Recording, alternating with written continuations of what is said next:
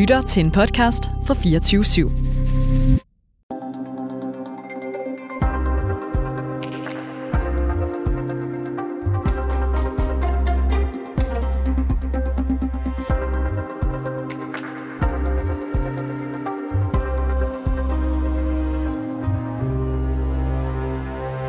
Ventetiderne hos de danske domstole er længere end nogensinde.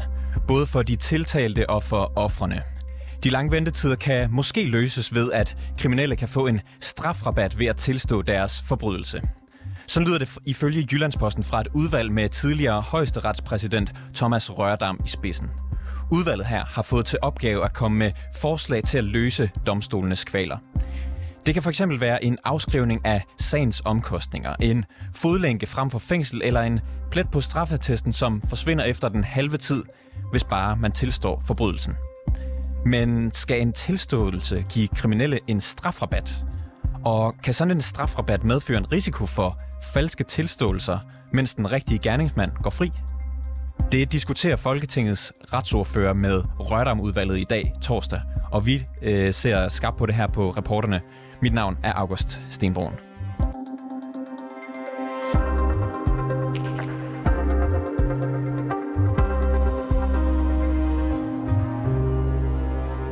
Antallet af tilståelsessager i Danmark er faldet med over 50%. Hvor der i 2012 var over 10.000 tilståelsessager, så var der i 2021 kun lidt over 5.000 sager. Det skriver Jyllandsposten. Og så kan jeg sige velkommen til jer, Kåre Pihlmann, formand for Landsforeningen for Forsvarsadvokater. Tak for det. Og Birgitte Arent Eiriksson, du er direktør for den uafhængige juridiske tænketank Justitia Danmark. Ja, hej. Lad os starte fra toppen, Birgitte Eiriksson. Skal kriminelle belønnes for at tilstå deres kriminalitet? Det er altid lidt provokerende, når man kalder det en belønning. Men jeg tænker, hvis man nu sætter et andet perspektiv på og siger, hvordan skal vi sikre, at sagsbehandlingstiderne ikke bliver så lange, at det bliver retssikkerhedsmæssigt betænkeligt, og det er det jo i dag. Hvordan kan vi løse det problem? Og der tror jeg ikke, det kommer udenom, at vi skal skrue på nogle hjul, hvoraf nogle af dem kan være lidt, hvad kan vi sige, diskuterbare. Og når vi snakker om lige præcis strafrabat, så vil jeg sige, det afhænger jo fuldstændig af, hvor stor rabat vi taler om. Det er jo klart, hvis man lige pludselig får at vide, du kan få den halve straf, hvis du tilstår, så tror jeg, at vi kommer til at have en situation, hvor retssikkerheden løber helt løbsk, fordi så kan der være rigtig mange, der tænker, så tilstår jeg bare, for jeg er bange for, at selvom jeg er uskyldig, og jeg får en højere straf, hvis jeg så alligevel bliver dømt. Men Birgitte Arent, du siger, det er provokerende, at man kalder det en belønning, men er det ikke en belønning, hvis man får en lavere straf?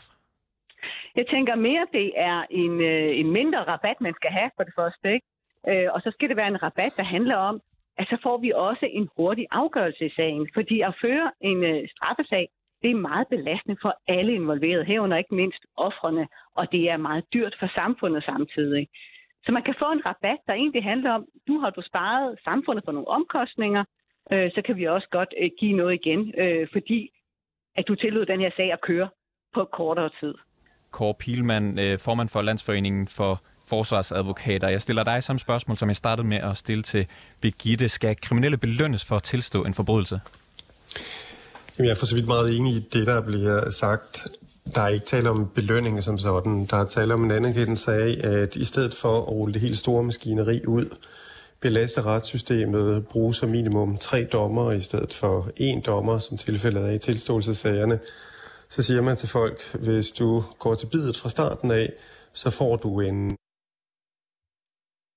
Kåre Pihlmann, jeg tror, du forsvandt et øjeblik, mens der måske lige kommer styr på teknikken, eller hvis Kåre kommer tilbage, så kan jeg spørge dig, Birgitte Eiriksson. Hvilke typer af sager bør det være muligt at få en strafnedsættelse som følge af en tilståelse? Der skal vi selvfølgelig også se på det, som vi jurister kalder retssøgelsen. Der vil være sager, hvor man må sige... Altså, hvis nu snakker vi om meget personfarlig kriminalitet, hvor vi må sige, at hvis man der får en større rabat, så vil det simpelthen være krænkende for alle, både for dem, der er impliceret, altså offer og vidner og for samfundet som helhed. Så vi skal snakke om mindre rabatter, og så kan der være måske større rabatter i sager, som ikke har så stor samfundsmæssig betydning, og så mindre i de her mere personfarlige. Men det skal selvfølgelig være noget, som på en eller anden måde også betyder noget. Kan der i princippet være strafrabat på alle slags sager? Ja, det vil jeg mene. At også morsager? Ja, også morsager. Men det hele handler jo om proportionaliteten. Hvis vi snakker om mindre rabatter, i dag er der jo mindre rabatter på en måde. Ikke? Altså for det første er det jo sådan, at hvis man tilstår, så har det også indflydelse på straffen i dag. Det er allerede praksis, men det er ikke nogen ensartet praksis. Og det synes jeg jo også er et retssikkerhedsmæssigt problem. Fordi så kan rabatten pludselig afhænge af, hvordan ser den pågældende dommer på det, hvad har politiet sagt under efterforskningen og andet. Så hvis vi laver en ordning, så sikrer vi, at de her sager og den her rabat, som der allerede gives i et vist omfang, at den bliver ensartet over hele landet.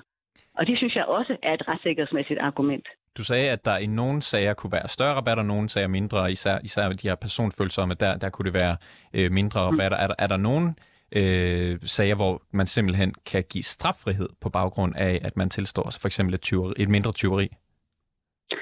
Nej, det vil jeg ikke mene, men der vil jeg igen med at sige, der er jo allerede i dag sådan, at hvis man tilstår nogle forbrydelser, og der er nogle enkelte, man siger, lige præcis det der tyveri i den lille og den lille, det var altså ikke mig. Selvom politiet har en anden opfattelse, så har de allerede i dag en praksis, hvor de siger, så skærer vi sagen til, og så lader vi kun sagen handle om de her andre 8 tyverier, du allerede har tilstået. Og den praksis kan man selvfølgelig fortsætte med. Det bør ikke ændres og påvirkes af det her. Kåre Pihlmann, du skulle være med igen. Du taler jo for forsvarsadvokaterne. Hvordan skal det foregå i praksis, hvis man vil indføre sådan en strafrabat som den her? Jamen, man kan sige, at i en vis forstand er der ikke noget nyt i det, der bliver præsenteret her, fordi det er jo for så vidt blot en lovfæstelse af den praksis, der allerede gælder. Det har været fast retspraksis i endnu rigtig mange år, at hvis en sigtet på et meget tidligt tidspunkt i processen siger, at han ønsker at tilstå, så får han også en mærkbar reduktion i den straf, som rammer ham. Det betyder ikke, at straffen bliver halveret eller noget, der minder om det. Men det betyder, at der skal kunne ses forskel på den straf, han fik, hvis det skulle være med fuld bevisførelse, og så den straf, han får, når han tilstår på et tidligt tidspunkt. Jeg hørte engang en dommer, der sagde det på den måde, at hvis man tilstår hos ham, så sparer man momsen på udmålingen. Og det er måske i virkeligheden en udmærket måde at sige, hvordan det foregår på i praksis. Hvad er grunden til, at man bruger den her strafrabat? Altså, hvilket hensyn tager man? Ja, man tager for det første hensynet til at få sagen afsluttet så hurtigt som det overhovedet er muligt, og dermed begrænse de ressourcer, som systemet skal bruge på at behandle sagen. Hvis det er en traditionel sag med fuld bevisførelse, og den tiltalte nægter sig skyldig, så sidder der jo 3 dommer i retten, 1 dommer og 2 domsmænd. Vi skal høre en lang række vidner, og hvis det er en sag, der tager længere tid, så skal der også bruges ressourcer på at sætte bevogtningspersonale på, hvis der taler om en arrestant. Hvis det er en tilståelsessag, så vil det typisk kunne overstås på 30-60 minutter i stedet for 3 dommer, og så bruger vi kun 1 dommer, og vi hører slet ikke nogen vidner, og det er også meget begrænset, hvad vi skal ned i sagens papirer for. Og det betyder alt i alt, at det går meget hurtigere, systemet sparer penge, og den sigtede får sin sag afklaret i en fart. Du sagde før, at det ikke ville gøre den store forskel, hvis man lovfæstede det, som jo er at forslaget her. Hvilken forskel ville det gøre? Det har den fordel for sig, at det vil skabe klarhed på området. Vi vil få en udtrykkelig bestemmelse i straffeloven, som forhåbentlig giver nogle dessiner for, hvordan straffen den skal udmåles, hvis man erkender på et tidligt tidspunkt i forløbet. For som det også blev sagt før, så er der ikke en fuldstændig ensartet praksis på området. Der kan være nogle nuanceforskelle fra domstol til domstol på, hvordan man går til det, hvis der foreligger en tilståelse. Og derfor vil det selvfølgelig være rigtig fint ud fra nogle retssikkerhedsmæssige betragtninger at skabe en højere grad af klarhed og forudsigelighed, så man ved ret præcist, hvad det er, man går ind til, hvis man lægger hovedet på blokken og erkender. Birgitte Eiriksson fra Justitia. En af grundene til, at man har straffe, er vel, så vidt jeg ved, blandt andet retsfølelsen for ofrene. Mener du, at det er retfærdigt over for ofrene, hvis en forbryder får strafrabat ved tilståelse? Jeg tænker faktisk, at vores retsfølelse den gælder i forhold til samfundet. Jeg tror, for mange ofre har det ikke en stor betydning, om straffen bliver for eksempel 2,5 år eller 2 år og 8 måneder. For dem gælder det om, at der sker en retfærdighed i, at sagen bliver strafforfulgt, og gerningsmanden bliver dømt, hvis han er skyldig. Og det tror jeg er det aller vigtigste for et offer. Og samtidig vil jeg også sige, at den psykiske belastning, der er for et offer, at skulle deltage i en sag, hvor tiltalte nægter sig skyldig, og der skal igennem en lang proces med afhøringer, og måske genafhøringer i vidneskranken, det er jo altså også meget belastende. Og der skal offeret jo også leve i den periode med i frygten for, hvad sker der så, hvis gerningsmanden går fri, hvis bevisbyrden ikke bliver rejst ordentligt her. Så det her vil jo betyde, at offeret får ro i sindet. Offeret ved, nu bliver jo den her person dømt, og så kan jeg komme videre med mit liv noget hurtigere. Får man ro i sindet, hvis ens gerningsmand får en lavere straf end alle mulige andre for den samme forbrydelse? Jeg tror ikke, at straffens længde har så stor betydning, som jeg sagde der indledningsvis. Hvad baserer du det på? Hvad siger du? Hvad baserer du det på? Jeg baserer det egentlig på, at jeg jo selv har været offentlig anklager i en del år og mødt mange ofre på min vej. Jeg startede jo med at være 20 år på Justitsministeriets område, hvor jeg også var i politi- og anklagemyndighed. Og det er sjældent, jeg har mødt et offer, som gik meget op i straffens længde. Det har været meget om vedkommende blev dem skyldige eller ej. Og selvfølgelig også, at der er en rimelig straf. Men ved at lave en mindre strafrabat, så tænker jeg ikke, at vi kommer ud af proportioner her. For vi snakker jo ikke om kæmpe rabatter, og så er det halv pris, hvis man tilstår. Vi snakker om, at der skal være en mindre rabat, så man kan mærke det, men stadig sådan, at retsfølelsen og samfundets syn på den her forbrydelse ikke ændrer sig. Rørdamudvalget, de understreger ifølge Jyllandsposten, at det er afgørende, at lovgivningen den ikke medvirker til, at tiltalte de tilstår forhold, som den pågældende ikke er skyldig i. Kåre Pihlmann, hvordan kan man overhovedet sikre det? Man kan sige, at problemet kan opstå i nogle særlige miljøer, hvor folk har en interesse i eventuelt at påtage sig skylden på vegne af andre. Det kan være bestemte grupper, eller det kan være familier, hvor man kan have et ønske om at dække over andre. Og så er der selvfølgelig også nogen, der føler sig så presset af den aktuelle situation, så de tænker, lad mig finde en hurtig udvej. Og så kan de måske være fristet til at stirre sig blind på muligheden for en hurtig afslutning, hvis de tilstår. Og der består der selvfølgelig en væsentlig opgave, både for forsvaren, men også for anklagerne og for retten naturligvis, i sammen og skabe den fornødne sikkerhed for, at det her vitterligt er en reel tilståelse, som beror på en reel skyld, og ikke blot et ønske om at tage ansvaret på vegne af andre, eller for at få det hele hurtigt overstået. Så det er klart, at hver gang vi går ned den vej, og en tiltalt ønsker at erkende, så skal vi være helt sikre på, at beviserne de kan følge med, for ellers så er vi på vej i den forkerte retning. Hvem er det, der sådan er i højst risiko for at blive, komme til at falsk tilstå?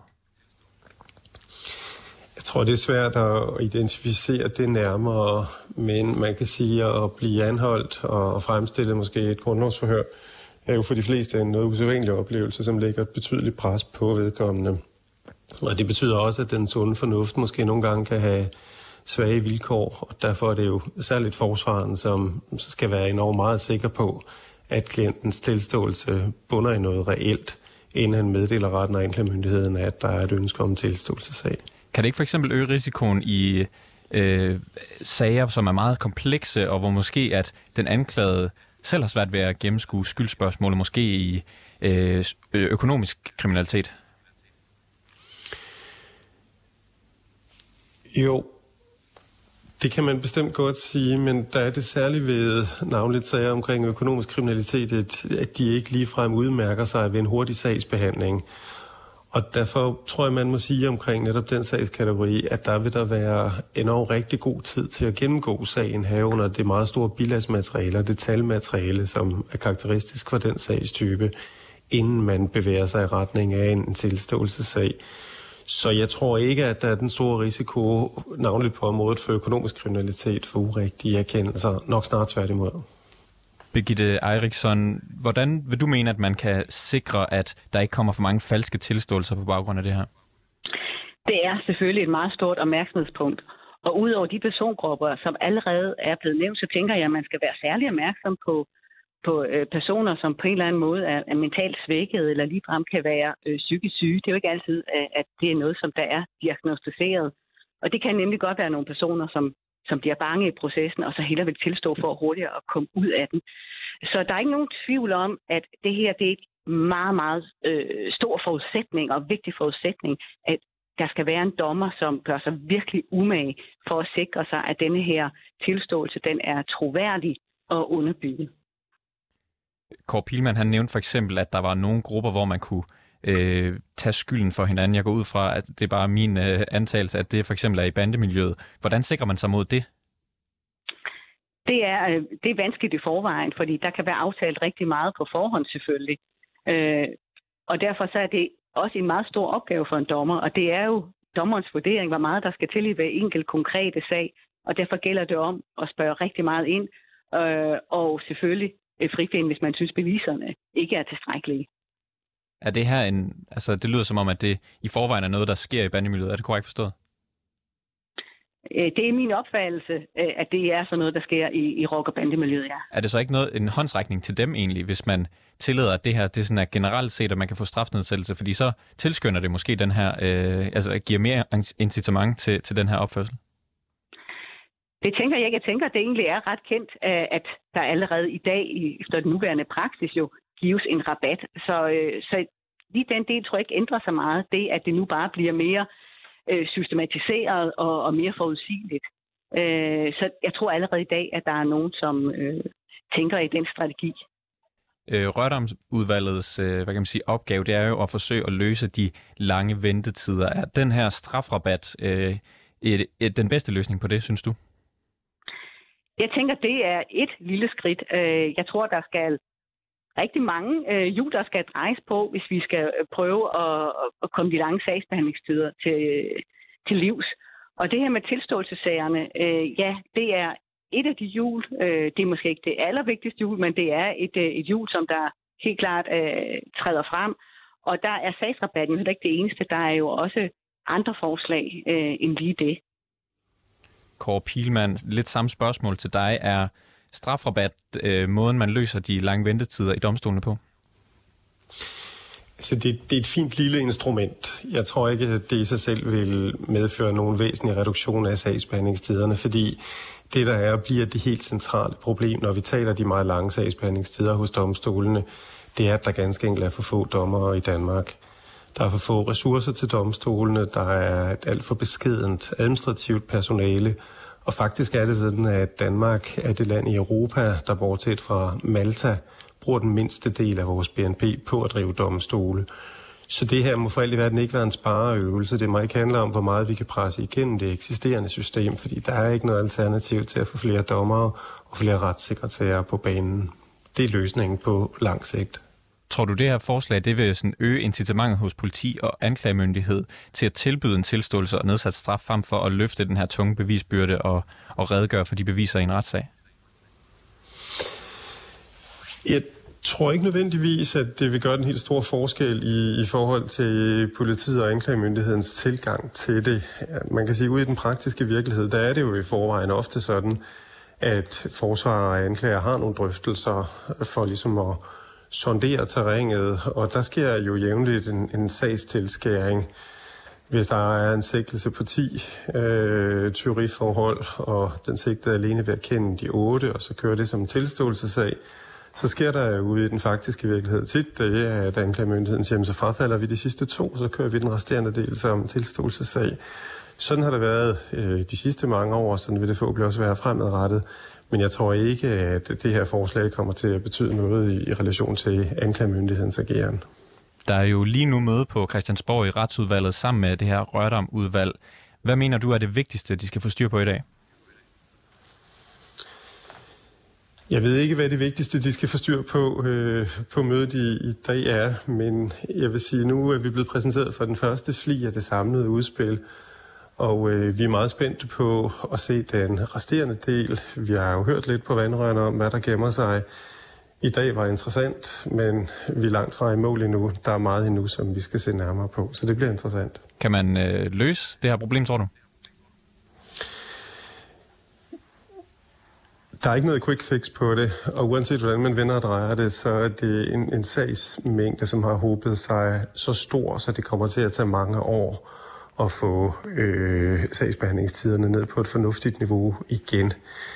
Men uanset de givetvis mange fornuftige forslag, som Rørdamudvalget barsler med, så er der, som jeg sagde før, ikke noget alternativ til lige at tilføre systemet nogle ressourcer. Det er vigtigt. Birgitte Eiriksson, der er som sagt møde i Retsudvalget med Rørdamudvalget lige nu. Hvad håber du, de taler om? Jeg håber, at de ser på alle de forslag, der er kommet frem her indtil videre, og også ser på dem i sammenhæng. Der er et af forslagene, som jeg tænker, der ikke bliver peget direkte på, men som dog er nævnt, som handler om strafferetester, som jeg personligt selv ikke synes er hensigtsmæssigt. Ellers så tænker jeg, at det er vigtigt, når man så bliver enige om nogle bestemte tiltag, at man så ser på det fra oven og tænker, bliver det samlede forløb nu for attraktivt i forhold til at tilstå?